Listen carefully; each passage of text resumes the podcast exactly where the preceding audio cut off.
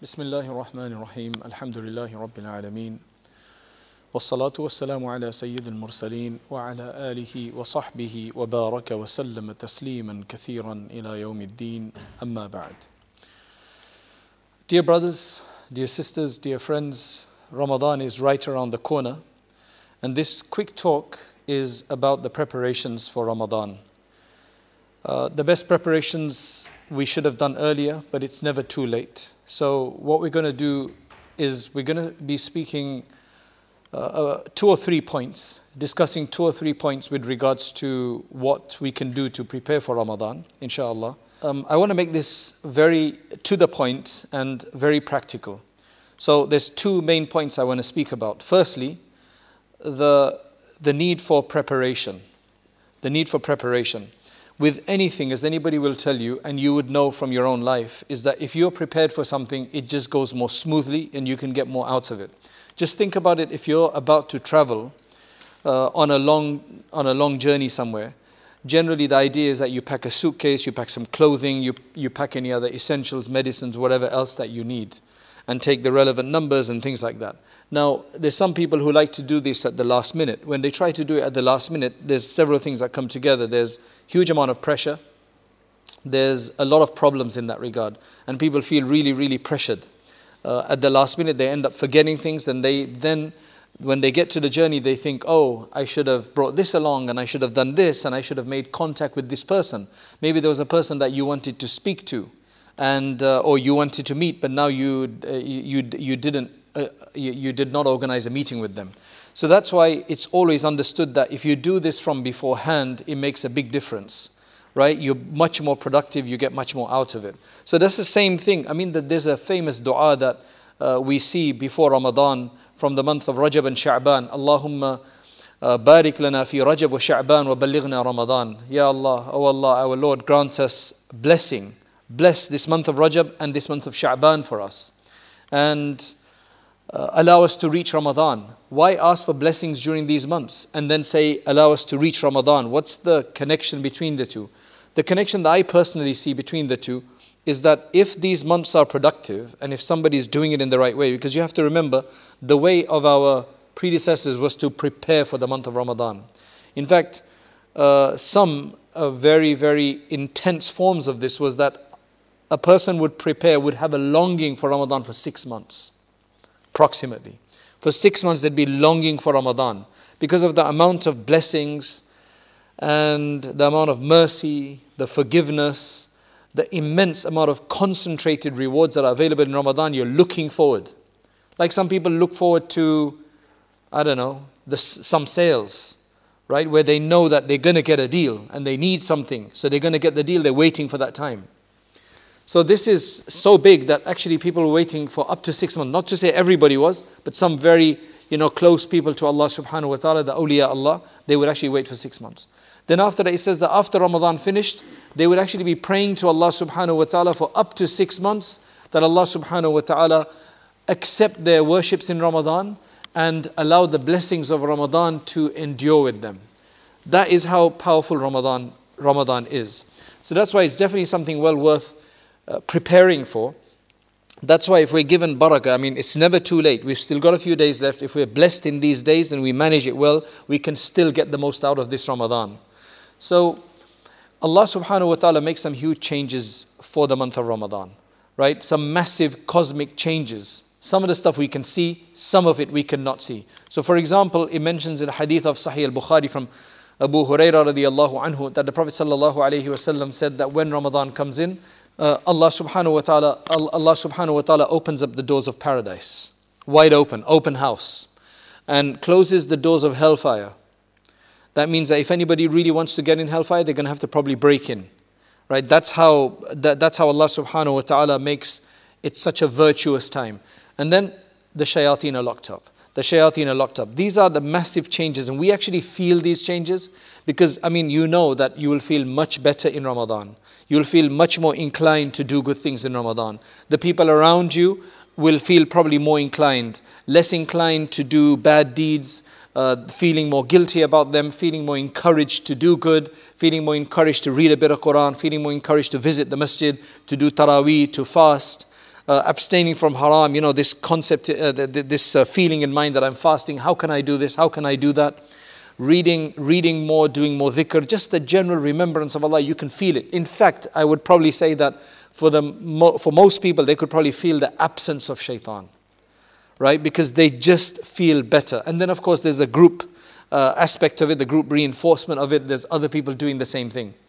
So uh, aside from that, we see it in the practical levels as well. We feel, we, we see that, uh, mashallah, our women folk of the house who generally do the cooking, Ramadan needs certain foods. There are certain foods that have to be done, and new foods come up every day in Ramadan, right, for every iftari or whatever. And mashallah, the women, even though they're fasting, they get, the, you know, they, they have this special energy to cook special food. So you see the barakah and the blessing in many, many different ways, right? Now, if you don't want to treat that as blessing, that's up to you. But generally, you see blessings in all sorts of ways.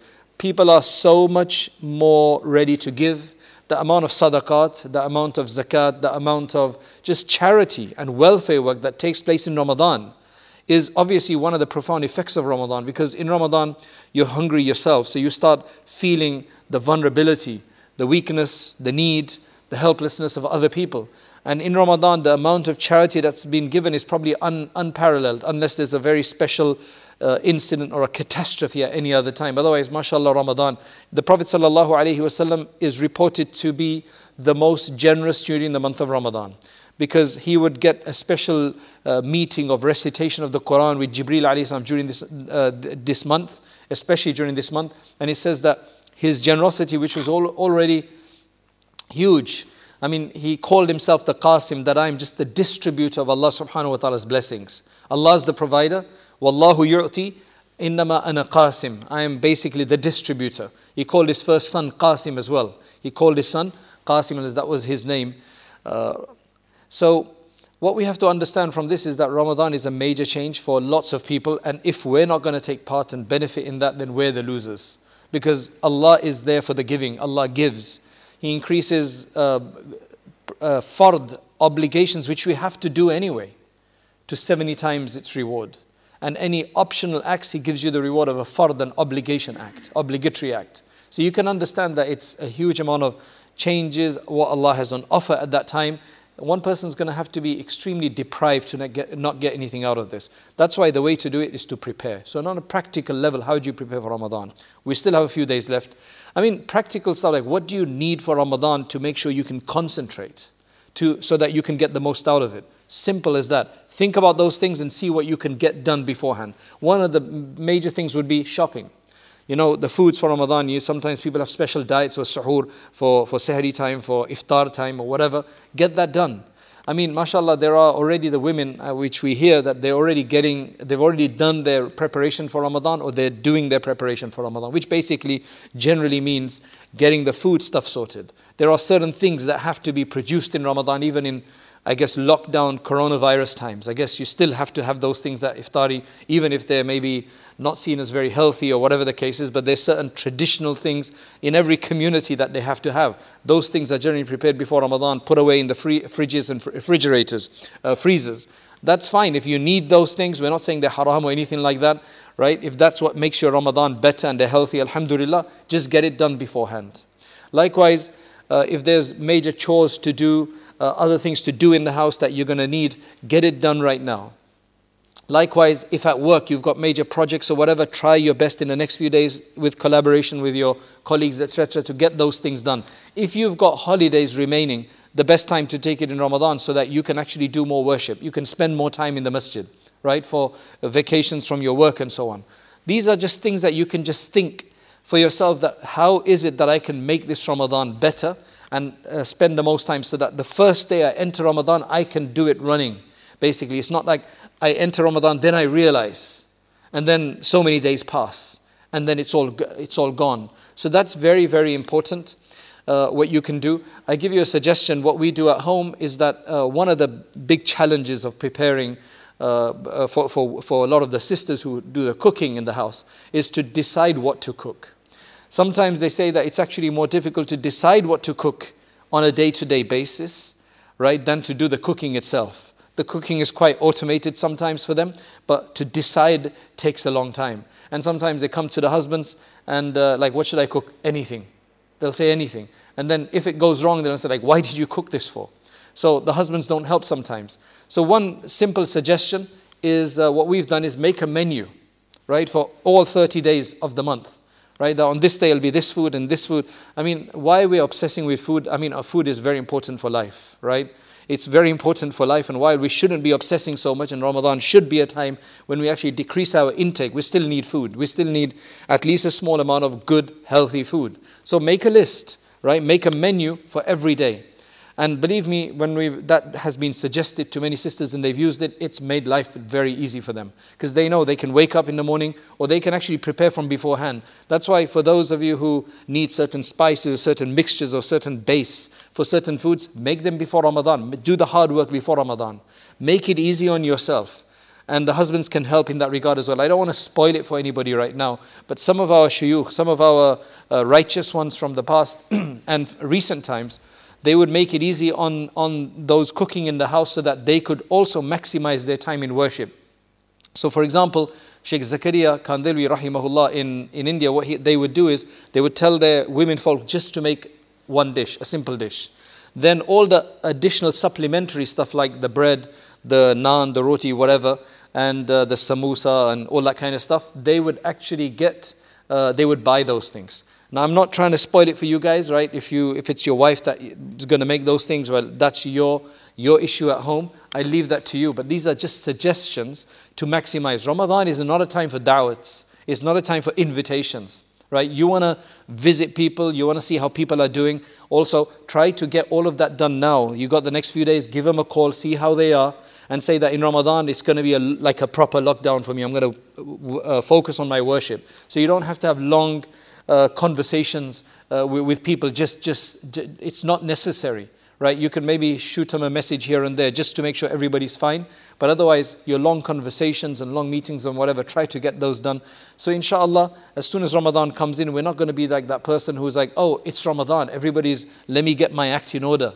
Right? Because remember, Ramadan is based on three things. Ramadan, uh, according to the ulama, they say that there's three things that happen in Ramadan. Number one, you're supposed to decrease your food. It's taqleelut ta'am. Because we're supposed to only eat twice a day. Now, I know in some places it's impossible to eat thrice because of the short time between uh, sunset and, and then fajr. That is getting a bit longer now. Uh, so what, what, uh, what happens, ends up happening is that people miss their lunches. Right? They miss their tea time. So then they basically try to fulfill that obligation at iftari time. And that's wrong. The whole concept of Ramadan, one of the things is to reduce the food intake. That means to eat in a measured sense, eat good food, eat good, healthy food at iftar time, right? Re you, there's a lot of replacements you can make from the indulgence in in oily food every day, especially now that you're probably not going to be going out much, not much exercise anyway. So you might want to consider just using fruits at that time instead, right? Aside from dates, you know, using fruit instead of that. And mashallah, if you can get used to that, it actually works very, very well. So thinking, thinking of those kind of things, then there's suhoor time, sahri time. You don't have to make up for the meals you missed in between. It's very important to understand. You don't have to make up for the meals. Number two is less sleep, taqleelul manam. Because generally, you're going to be waking up for suhoor time, fajr time, tahajjud time. And there's taraweeh so that you don't sleep as much in the, in the night. So there's also that. Why do these things happen? These things happen to, uh, to basically uh, destabilize us slightly. So when a person on a journey as well, when they're not getting access to their normal everyday bed, their pillow, for example, their fam- favorite blanket, their foods, they can go in and they know exactly where their snacks are and so on and so forth. On a journey, you can only take so much with you. That's why a journey, while there's some excitement in it, from another perspective, it's, it is obviously a challenge. Likewise in Ramadan, what happens is that Allah subhanahu wa ta'ala wants to destabilize us some way, like make us think. Because when you have your food uh, arrangement totally changed and your sleeping arrangement uh, disturbed in that sense, then there's a bit of a stress on us, right? There's a bit of stress on us. And when a person in, is in a stress situation like that, they think differently.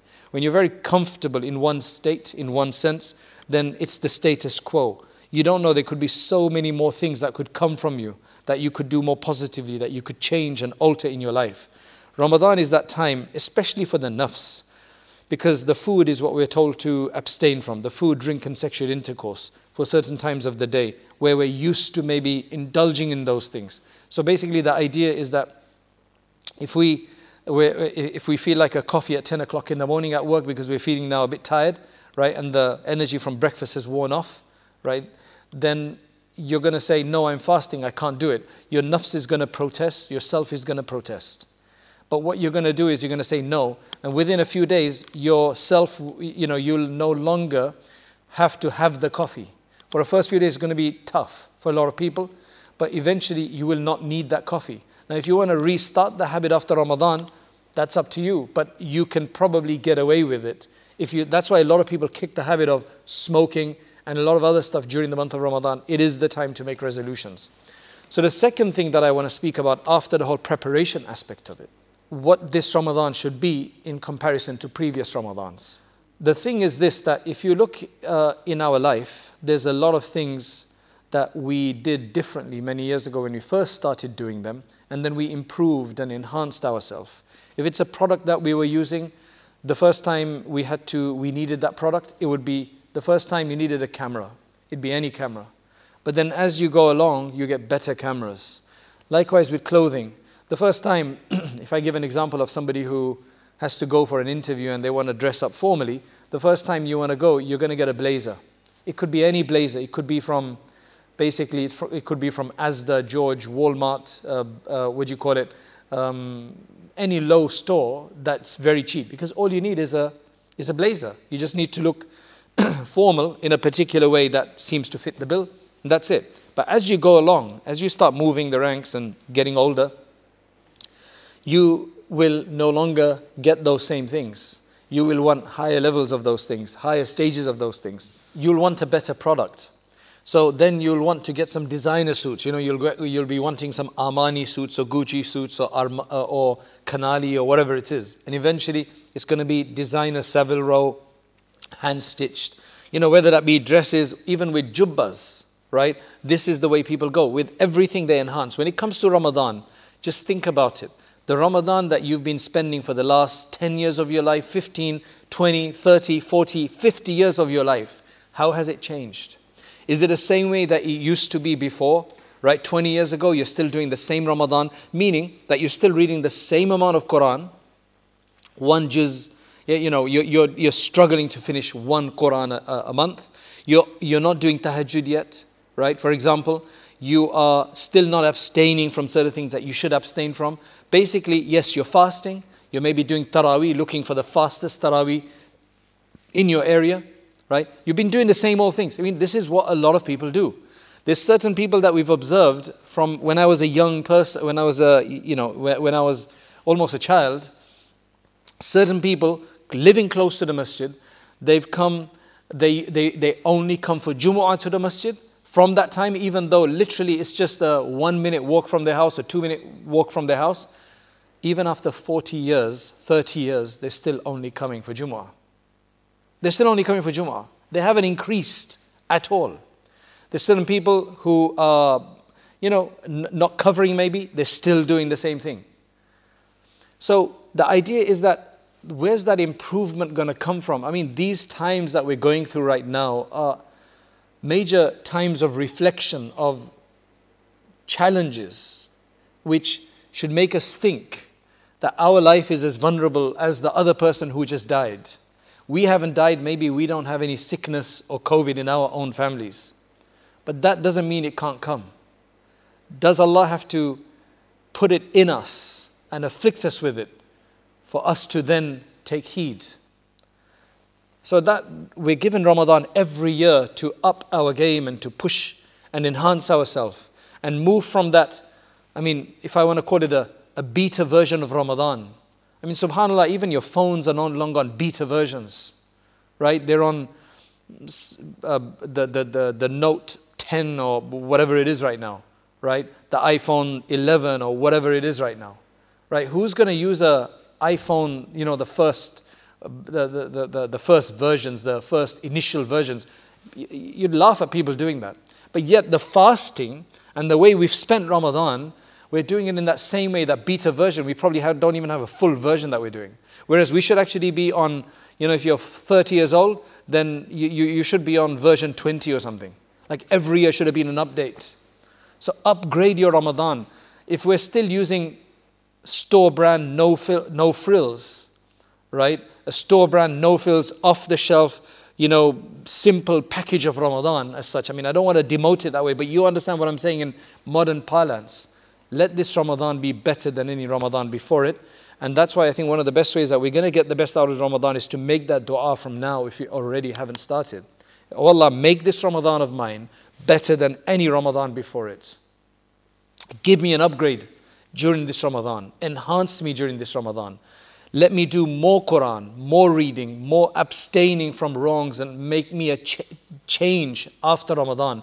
Let the blessings of the month linger beyond Ramadan. Whereas generally, I go into Ramadan, I change for a bit, I come out of Ramadan, and on Eid day, it's like it's back, back to normal.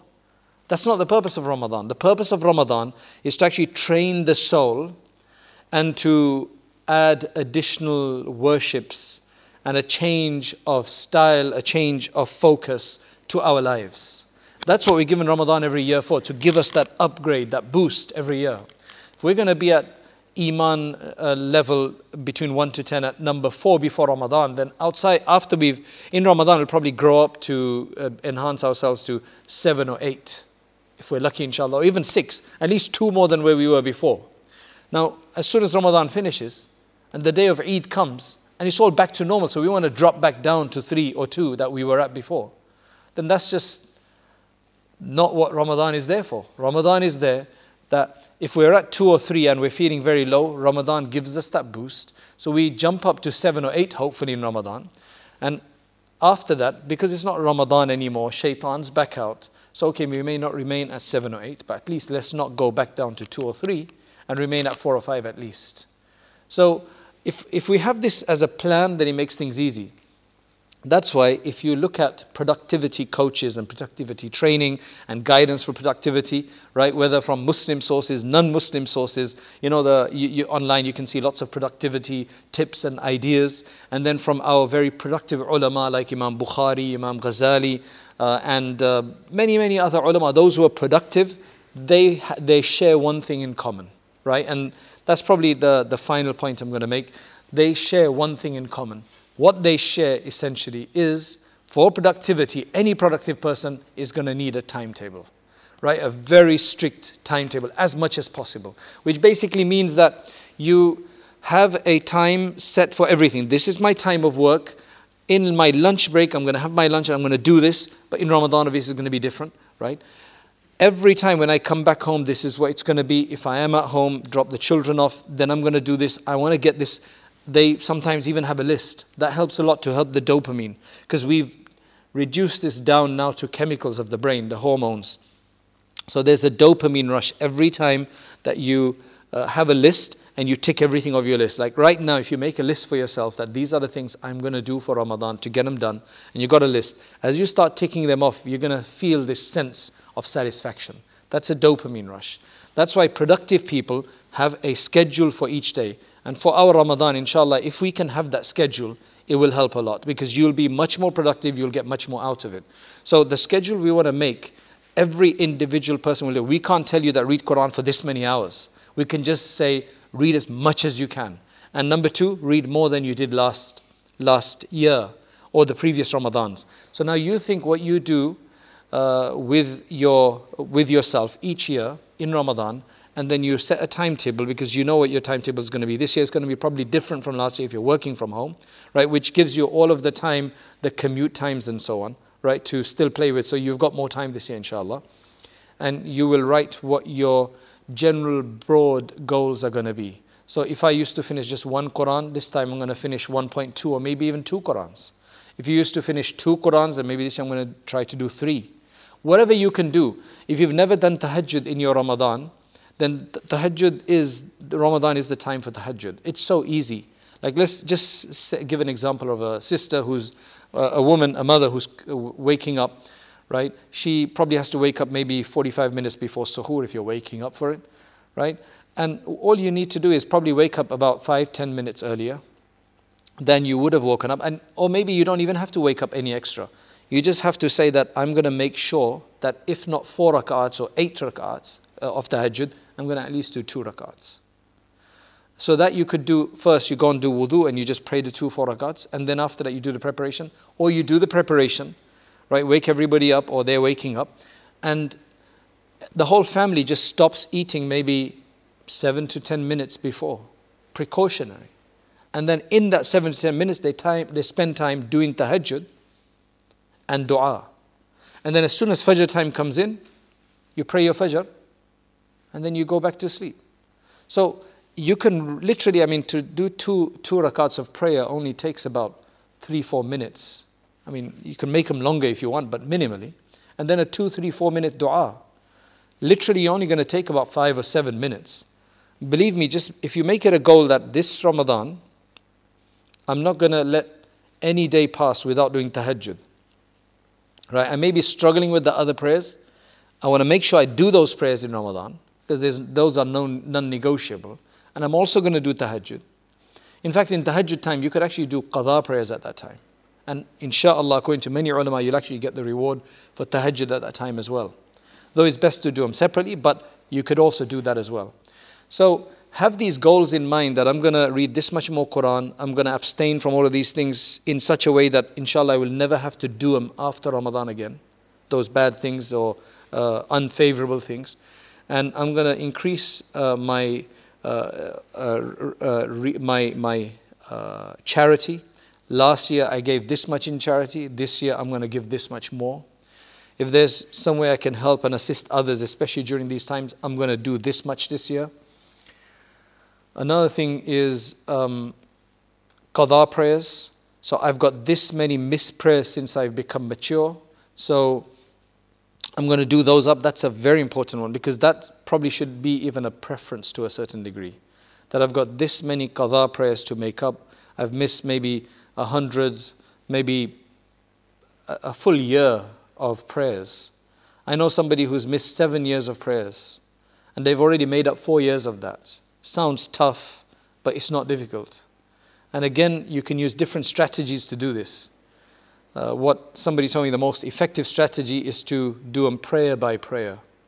What that means is that first count your fajrs and get those out of the way. If you've got five hundred fajrs to do, you can do ten a day, you can do five a day, whatever. There's lots of flexibility. You can even do this after you performed your day's fajr. Before sunrise, you could even do qadha prayers then, right at home, for example. Um, so even you can even pray until about twenty minutes before Maghrib. You could pray even after you've done your Asr. You can actually do qadha prayers at that time. You just can't do it twenty minutes before Maghrib while the, until the sun finishes setting. Right? That's a time when the prayer is not valid. But other than that, you can do it at that time, anytime throughout the day. And when you finish your five, six hundred fajrs, you're going to feel a sense of huge relief. But the main thing is that even if we You know, even if you've got, some people are thinking, I've got ten years of fajrs to make up, or all prayers to make up, that's fine. It's not a problem. At least if you start doing them diligently, and then even if you're to die in the midst of all of that, let's just say somebody had five years of made up, make up prayers to make, and then they died after two years, after after completing two years of make up prayers, qadha prayers. At least they'll have some argument in front of Allah subhanahu wa ta'ala that, look, I started, I did my best. Please forgive me. But if you haven't done that, you've not made any preparation, then what is your intention? The beautiful thing about a Muslim is their intention. It's very valuable. And sometimes your intention will give you the reward of the act even without doing the act, as long as there's sincerity and the best effort. That's why we're saying in this Ramadan, when you can't go to the masjid or you can't join in Taraweeh prayers or Jumu'ah prayers even, right? Insha'Allah, you will be given the reward for doing the Taraweeh at home, for doing Dhuhr at home instead of Jumu'ah. That's the power of the believer's intention. But the condition is that you've done your best.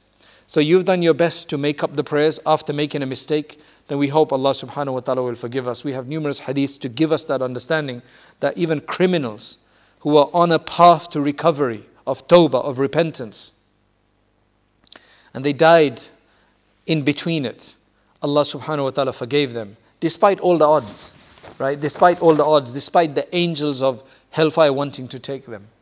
So this is a time for all of that, for reflection.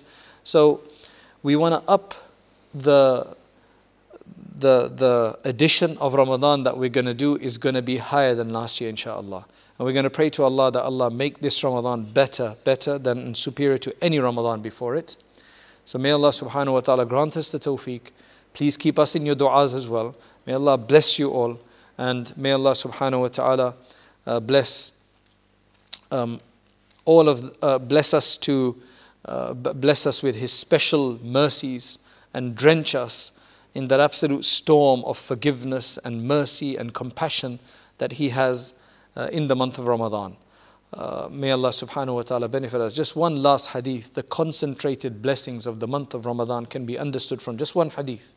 The hadith says that if anybody misses a fast of Ramadan without any excuse, they're not extremely sick or anything, they just decide, you know, I've got a football match on today, or I've got a few projects on at work, I mean, let me just, you know, let, let, let me just not do the fast.